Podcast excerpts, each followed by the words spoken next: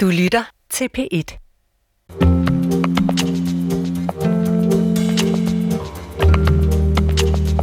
Du er sød, smuk og feminin. Du er selvstændig og intelligent, og du har ikke noget ekstra på sidebenene. Sådan skrev en søgende mand i sin datingprofil på nettet. I Bibelen kan man ellers læse, at kærligheden tåler alt, men det gælder nok ikke vinkeflæsk og mavefedt. De fleste er sikkert enige om, at vi har brug for kærlighed, men derfra er det slut med konsensus. Den næste halve time tager professor i psykologi Svend Brinkmann P1's lyttere med på en undersøgelse af, hvad kærlighed egentlig er, og hvorfor den ikke kan bestilles.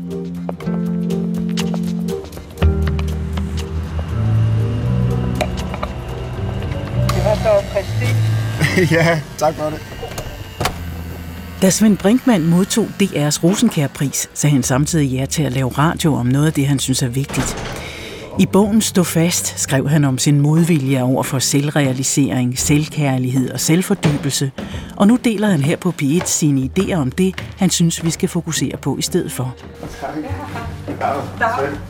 Ja. Tak fordi jeg måtte komme. Ja. Jeg har lige mit happen gut med, for jeg har sovet på hotel i nat. Ja. Grundværdier som for eksempel frihed og tilgivelse og kærlighed. Jamen, det er du meget velkommen til. Jamen, Lad os ja. uh, gå den her vej ud. Om lidt er han til te og kærlighedssnak med Susanne Brygger. Det er svært at pege på en person i den nyere Danmarks historie, som har haft større betydning for, hvordan vi har øh, tænkt om kærlighed end Susanne Brygger, og måske også øh, større betydning for, hvordan vi har praktiseret kærlighedslivet end hende. Altså, der har hun været helt afgørende. Skrev som en, en ung kvinde den her bog, øh, Fri os fra kærligheden, hendes debut udgivelse, øh, hendes debutbog i hvert fald, som, øh, som jeg har læst nu, øh, så, blandt andet som forberedelse til det her, og, og hvor jeg bare må sige, at det er en bog, som er næsten chokerende i sin øh, aktualitet, i de profetier, den har om, hvad vil der ske med kærlighedslivet i det her markedsgjorte forbursamfund, som man dengang var på vej ind i, og som vi nu står midt i.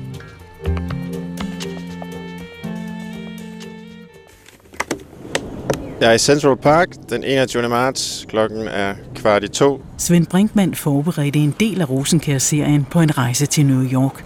Han brugte byen som inspiration og kulisse for sine undersøgelser af nogle af de værdier, som han synes, vi skal holde fast i i vores liv. Han kalder dem ståsteder. P1 gav ham en lille diktafon med på rejsen. Det er en dejlig solskinsdag. Det er koldt, men øh, fuldstændig skyfrit. Og træerne er begyndt at springe ud. New York, hvor alt på en eller anden måde er ganget med 10, viser sig at være en god baggrund for både indre og ydre billeder. Det er en meget øh, romantisk park. Et meget romantisk sted i parken, som jeg er.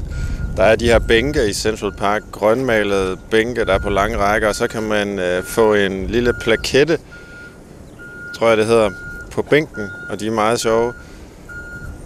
Der er nogen her, The Fulginitis, Joe, Jim and Gina, sit, relax and laugh, står der. Love always, Candy and Spencer.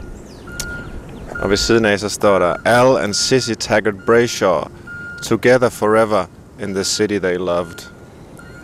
Så man forestiller sig et øh, gammelt ægtepar, der har været her i parken og i byen.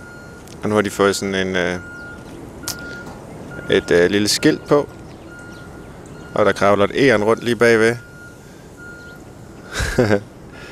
ja. Jeg går lidt videre her. Der er en, der er meget, der er meget fin. Der står Blathnight. Det ligner et islandsk navn. Så står der, I love you. Will you marry me? Ruben. Så der er nok en, der har friet lige her. Han har ført Blathnight hen til bænken. Den gode Ruben.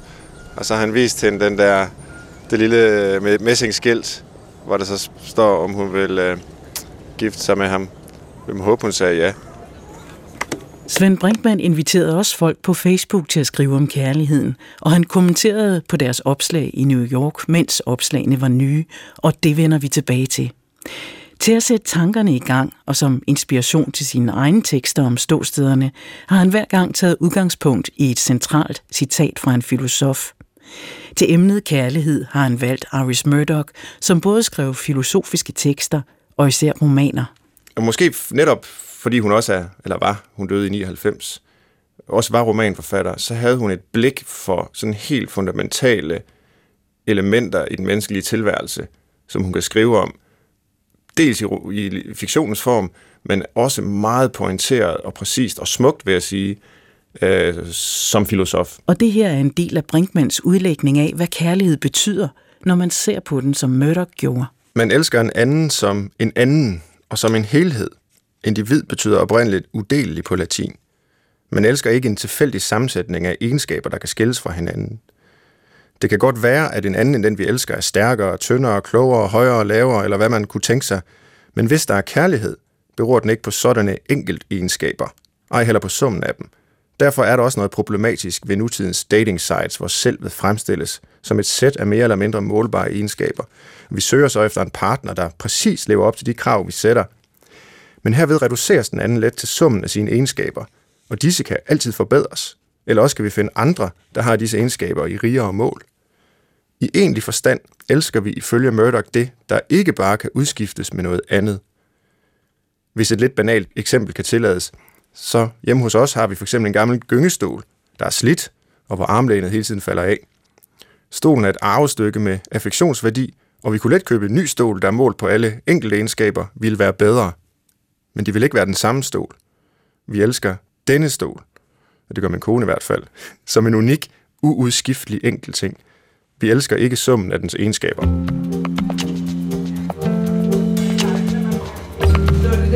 Se, jeg har fået sendt noget uh, meget fint uh, te fra Japan, fra nogen, der har fået det fra Japan, og det skulle være meget fint. Så, uh, og det ligger i den her guldkonvolut. Så, det er spændende. det prøver vi lige. Så til te hos Susanne Brygger. Der står ovenikøbet, at man kan bruge den hele dagen. Så øh, den, er, den skal være sådan. Ja. Svend Brinkmann lægger ud med sit Murdoch-citat.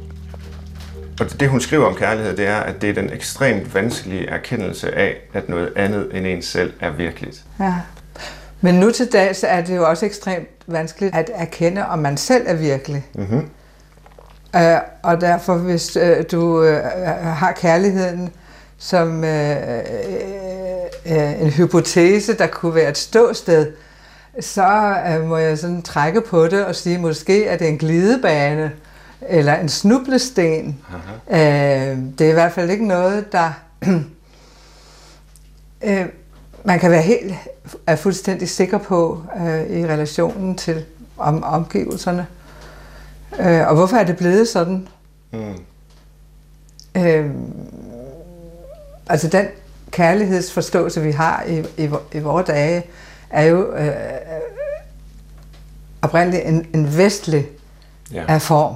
Ja. Det er en øh, personliggjort øh, form, en individualiseret form. Ja. Og selvom at den nu er blevet udbredt på hele jorden gennem film, mm. og før i tiden var det gennem romaner, så er, er, det, er det alligevel ikke den mest praktiserede. Det tror jeg faktisk ikke. Nej. At den, den, den øh, eksisterer selvfølgelig som en fantasi og en drøm, men, øh, men øh, øh, som regel, der skal øh, øh, unge mennesker, der møder kærligheden, indordne den under øh, familien, slægten, stammen, en eller anden større gruppe. Mm-hmm. Øh, det tror jeg altså statistisk set stadigvæk vil være det mest almindelige Øh, selvfølgelig vil forældrene øh, gerne øh, have, at deres børn ikke bliver alt for ulykkelige, men der er altså nogle større hensyn mm. end individet. Og det er det, der er så specielt ved Vesten, at vi, at vi har den individualiserede kærlighedsforståelse, baseret på, når det gælder parforhold, på forelskelse. Ja.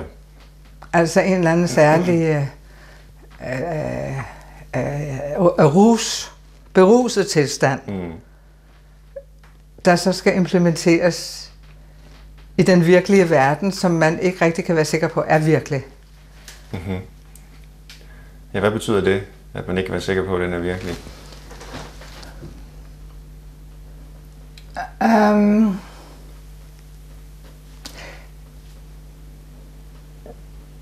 Altså måske, måske er det, har man brug for en eller anden type modstand for at kunne mærke virkeligheden. Ja. Og at vi lever er på mange måder en modstandsløs verden, Mm. Øh, hvor det hele øh, øh, forventes at glide som smurt, og egentlig også gør det. Og øh, altså tænk på, øh, hvor mange hjælpemidler vi har til at klare dagen og vejen. Øh, og, og hvor øh, effektiviseret, og nu vil jeg nærmest sige, at vi er på vej til at blive robotiseret. Ja. Og det vil sige, at, at det træk ved virkeligheden, som øh, øh, man inden for erhvervslivet hvis nok kalder for øh, VUCA, og det betyder, at virkeligheden den er flyvsk volatile, og den er uncertain, usikker, og den er complex, og den er ambiguous. Aha. Øh, og, altså, erhvervslivet må jo have forstå på, forstand på det, fordi de skal jo sælge Ja. deres chokolade til alle os, der har fået nok chokolade i forvejen. Men altså, det vil sige, at, øh, at det, det er en u- usikker øh, øh, verden, vi kommer ind i, hvor man ikke egentlig kan regne med noget. Mm.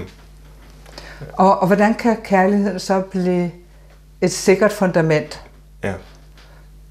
Øh, Det kan jo godt være en sikker værdi, men hvordan kan den øh, øh, realiseres Ja. i, øh, i, i det samfund, i de forhold, vi lever under nu? Ja, men det er præcis det spørgsmål, jeg, jeg gerne vil måske ikke have svar på, det er måske for meget for langt, men i hvert fald undersøge. Ja, Fordi jeg er, helt med på præmissen om, at vi lever i den her omskiftelige, flygtige, flydende verden. Ja. Den karakteriserer sociologerne jo på samme måde som den her VUCA. ja, ja. Øh. Ja. Nogen kalder det en flydende modernitet. Ja. Ikke? Altså gamle Marx talte Ja. allerede om, at alt, hvad der er solidt, øh, Ja. melts er Ja. med, med senkapitalismen. Ja. Så hvordan kan vi finde de her ståsteder? Og hvordan kan vi ja, praktisere dem? Et er, at man kan sige, at kærlighed har værdi. Mm. Det er svært at være imod. Mm. Men noget andet er så at sige, men hvad betyder det? Hvad er kærlighed? I den vestlige kulturhistorie, at, at, at der er der jo nogle historikere, der regner med, at, øh, at vi har fået denne her særlige individuelle form øh, gennem en, en kættersk sekte, kristen sekt, katarerne, mm-hmm. som gjorde oprør mod øh, romerkirken og ikke ville øh, tro på dens præmisser, mm. og, og, og i, i stedet for ville øh, føle deres egen form for øh, hengivelse og, og, og, og kærlighed. Og så fik vi hele troubadourdækningen, Ja. hvor man dyrker en dame og besynger ja. øh, en dame, og, øh, og det var sådan en sublimeret smuk kærlighed, og den har jo inspireret til kærlighedspoesi Ja. øh, op gennem øh, øh, tiderne. ja, den ser man ofte referencer til. Ja. De her romantiske Ja, troubadurer, Ja. som jo egentlig dyrker kærligheden, eller dyrker den elskede på Ja. afstand. ja, ja, ja. Ja. Men, men ja, i og med, at det har inspireret til så meget kærlighedspoesi, så har det jo også ligesom øh, bredt sig som øh, en epidemi, er måske for meget sagt, men, men hvem er det, der har sagt, at hvis man aldrig havde læst eller hørt om kærligheden, så ville man ikke, så ville man ikke elske. Øh, og, og, og, og, og, og der tror jeg, at, at det nok er rigtigt, man vil ikke elske på den der romantiske måde, dyrke uh, den elskede genstand som uh, noget guddommeligt. det er jo en, det er noget, der provokerer folk meget, når man relativerer kærligheden på den her måde. Og siger, at det er en kulturel opfindelse, som kan øh, dateres nærmest til et bestemt øh, tidspunkt. Romantiske digter og troubadurer i, i Provence, eller hvor mm. det var. Øh, fordi folk jo oplever den her kærlighed ganske stærkt. Og nogen vil sige, at det, det er, hvad det er, altså øh, for mig. Eller Ja. det, det er ikke øh, bare en eller anden kulturel eller social konstruktion. Øh, jeg kan mærke, det er rigtigt, ikke? Jo, jo, men det, men, men det kan man da, Ja, uh, indtil øh, det så bliver til det modsatte. ja, Fordi øh, den kærlighed, der øh, kunne være et ståsted, er nødt til at være noget andet. mm-hmm. Øh, og øh, altså den, den for, for at den kan være så stærk, at den er et ståsted, så kan den ikke være så beroende på, hvordan andre er, eller hvordan den anden er, eller hvad den anden siger eller gør, mm. så må det være noget, der hviler i en selv på en eller anden måde. Mm-hmm. Og, og også som en beslutning, et valg. Mm. Øh, noget, man bestemmer sig for. Men også fordi man måske med alderen indser, at det er øh, at, at det, det, der gør livet værd at leve, det er at elske. Mm. Simpelthen. Ja. Det er de færreste, der har lyst til at leve uden kærlighed, men her stopper enigheden. Hvad kærlighed er, og hvordan man skal leve med den, kom der mange bud på, da Svend Brinkmann inviterede sine Facebook-venner til at mene noget om det at elske.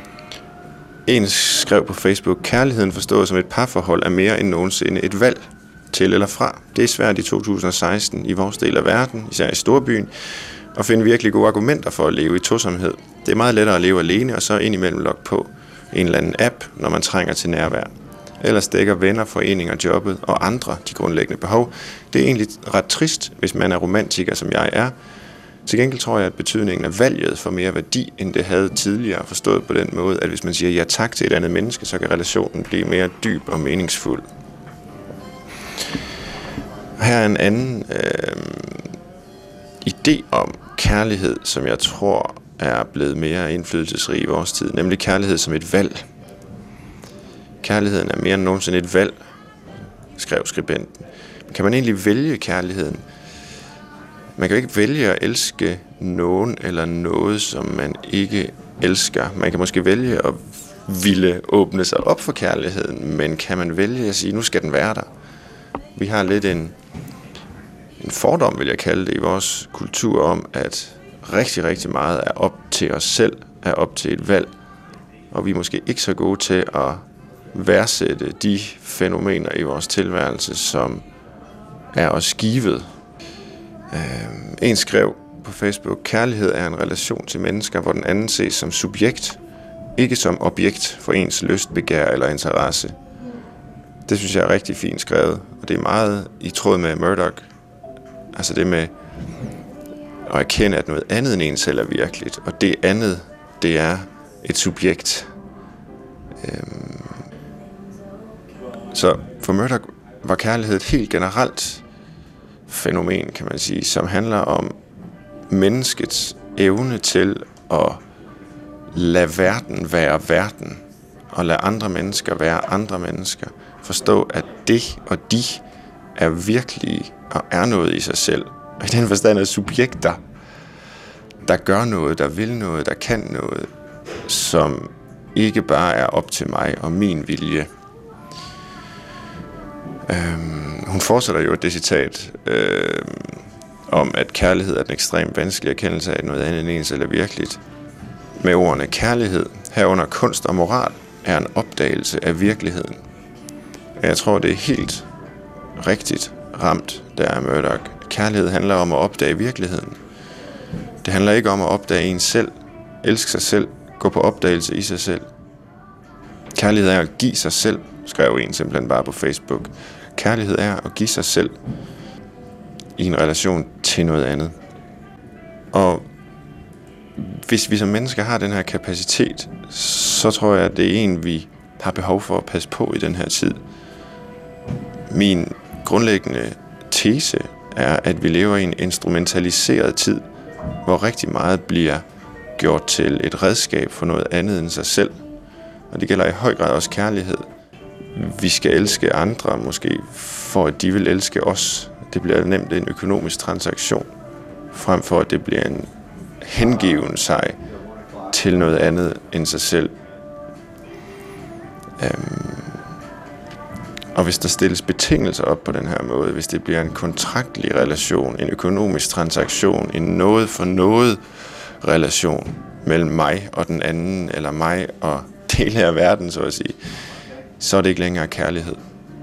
Så kan det være alt muligt andet, som er væsentligt og helt fint og i orden.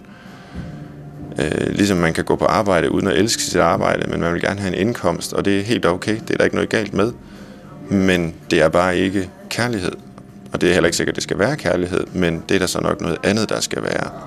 Og det er altså noget, kærligheden, som ikke lader sig instrumentalisere uden at blive ødelagt.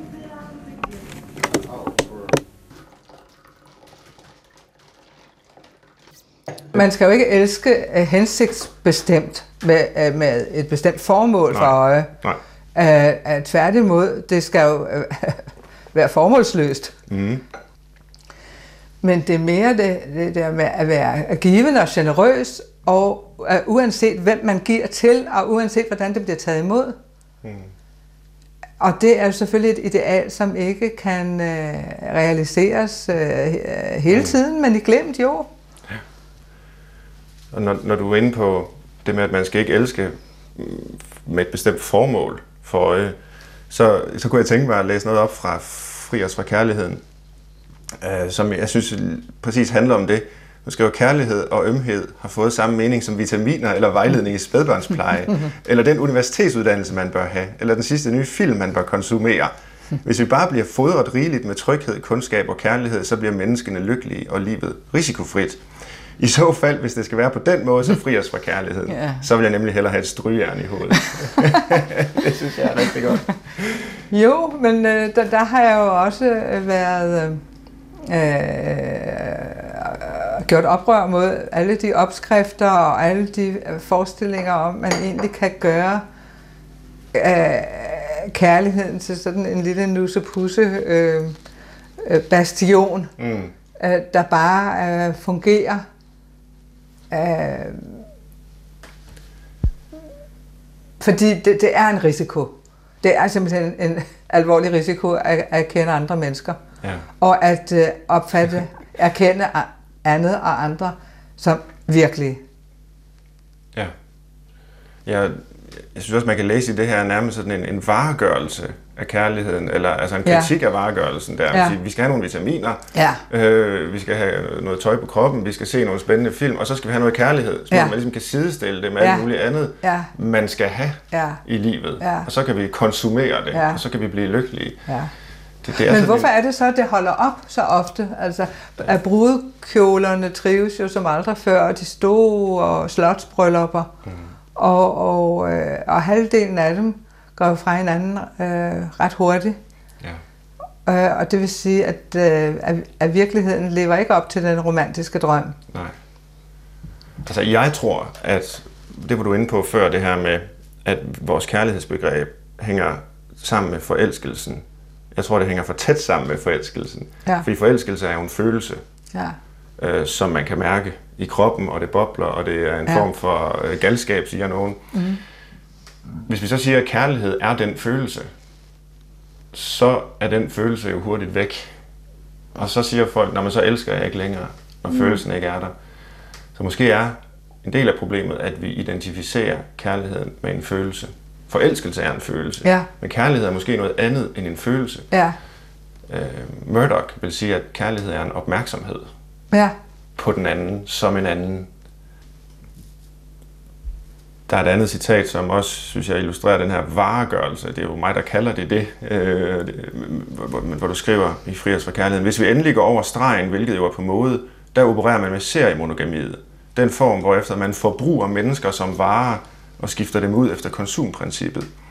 Men, men hvor man under fortæringsprocessen almindeligvis er fuldkommen tro i citationstegn. Først er man tro mod hvad for noget, og så er det forbi Ja. hvor man ligesom investerer i en vare, Ja.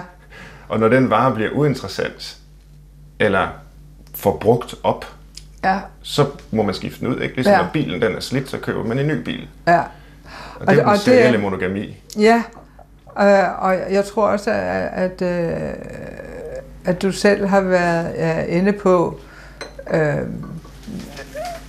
det her med omstillingsparathed, mm. Som kræves øh, i erhvervslivet, ikke? i vir- virksomhederne. At, øh, altså, hvor meget fællesskab kan man få nu om dagen? Man har weekender, Mm. øh, og, og øh, arbejds... Øh, øh, øh, reglerne er jo, er jo forsvundet, så øh, altså, der er ikke nogen fagforeningsting mere, så folk arbejder jo også i weekenderne. Ja. Og, og, og øh, jeg, jeg tror, at, at, at kærligheden har meget ringe kår. Ja. Det, som måske til gengæld ikke har ringekår, i hvert fald ikke rent retorisk, det er lysten. Den dyrker vi meget, som jeg ser det. Men spørgsmålet er, hvordan den hænger sammen med kærligheden. Du kan tænke mig lige at læse et, øh, det, måske det sidste citat, vi får tid til fra, fra bogen, Fri os fra kærligheden. Men der skriver du, man skal gøre, hvad man har lyst til, for ikke at sige som Rabelais, du skal gøre, hvad du har lyst til. Den, der ikke gør, hvad han har lyst til, går for at være en frustreret stakkel. Ja. Og det er jo interessant nærmest sådan i psykoanalytiske termer, hvor overjeget tidligere sagde, du må ikke nyde, Ej. du må ikke handle efter din lyst. Ja, du skal Men gøre din pligt. Nu, nu, ja, men nu er pligten blevet at nyde Ja, på ja. en måde. Nu Ja. er pligten blevet at forbruge Ja. og have lyst. Ja. Og hvis man ikke har lyst, Ja. og det er endda overjeget, der siger, at du skal have lyst, Ja. du skal nyde. Og det er jo bare, det er jo bare blevet endnu mere Ja, markant. ja er, er lystbuddet er blevet Lystbuddet. endnu mere øh, udbredt og, og radikalt, og som øh, et, øh, ja, et, et bud, Ja. du skal. Og, og lysten er, er jo ikke der. Altså lysten kan aldrig være der, hvor man skal noget. Lysten unddrager sig. Men hvorfor tror du, at det bare er blevet værre siden 1973? Altså, nu den her bog, den satte jo en dagsorden. Mange læste den øh, og diskuterede den. Og, og der var jo andre stemmer også. Som, altså, og, og så er det som om, at, at det alligevel bare er blevet værre. Jeg, jeg tror, at øh, øh, i al beskedenhed, at den øh, var lidt profetisk mod, mod min vilje, men altså, at den, at det er jo tit forfattere, man kan mærke, ligesom kanariefugle, der bliver ja. sendt ned i kulminerne, Netop. at, øh, at man kan mærke, at det går altså en, nu går det en forkert vej. Ja. Og vi er nødt til at tænke over de her ting. Og jeg har ikke svarene, men vi er nødt til at reflektere over det. Men ser du nogen tegn på... Øh, ja, nu sidder vi jo og taler om det, og det er selvfølgelig måske et tegn på, at der er nogen, der problematiserer det. Men i øvrigt, er der så en, nogle modbevægelser, nogle kritiske stemmer, nogle, hvor, hvor ser man sådan noget nu? Men altså, øh, da vi før talte om, at, at, øh, at der ikke rigtig er nogen modstand i virkeligheden, Ja. øh, og så derfor føler, føler man sig uvirkelig, så må man samtidig sige, at øh, der er opstået, ud af alle disse skilsmisser, er der opstået så mange delefamilier Mm. og delebørn. Det, det tvinger øh, alle til at reflektere. Altså man man kan simpelthen ikke lade være, fordi at, at hverdagen øh, og hverdagens logistik stiller så mange øh, krav til øh, voksne mennesker nu til dags, at få det hele til at hænge sammen. Og, og, og mine og dine børn, og, og, og ferier, og hos hvem, og, og hvor skal børnene være, og alt det der. Så øh, på den måde, så bliver øh, kærligheden sat på en, en hård prøve, og, og kærligheden en anden betydning end øh, forelskelsens ros. Jeg tror, det er et godt sted at ende samtalen. Ja. Øh, Så jeg vil sige mange, mange tak, fordi du vil møde mig og tale med mig om kærligheden. Øh, Selv tak. Vældig spændende. Tusind tak.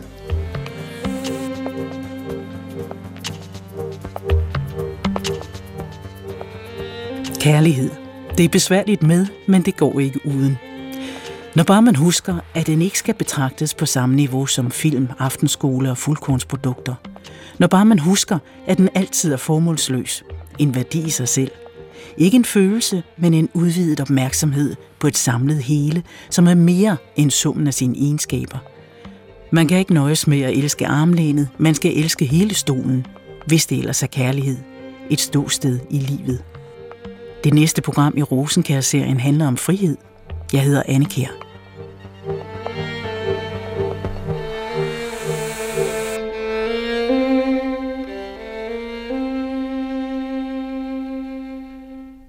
Du kan høre flere P1-podcasts i DR's radio-app. Det giver mening.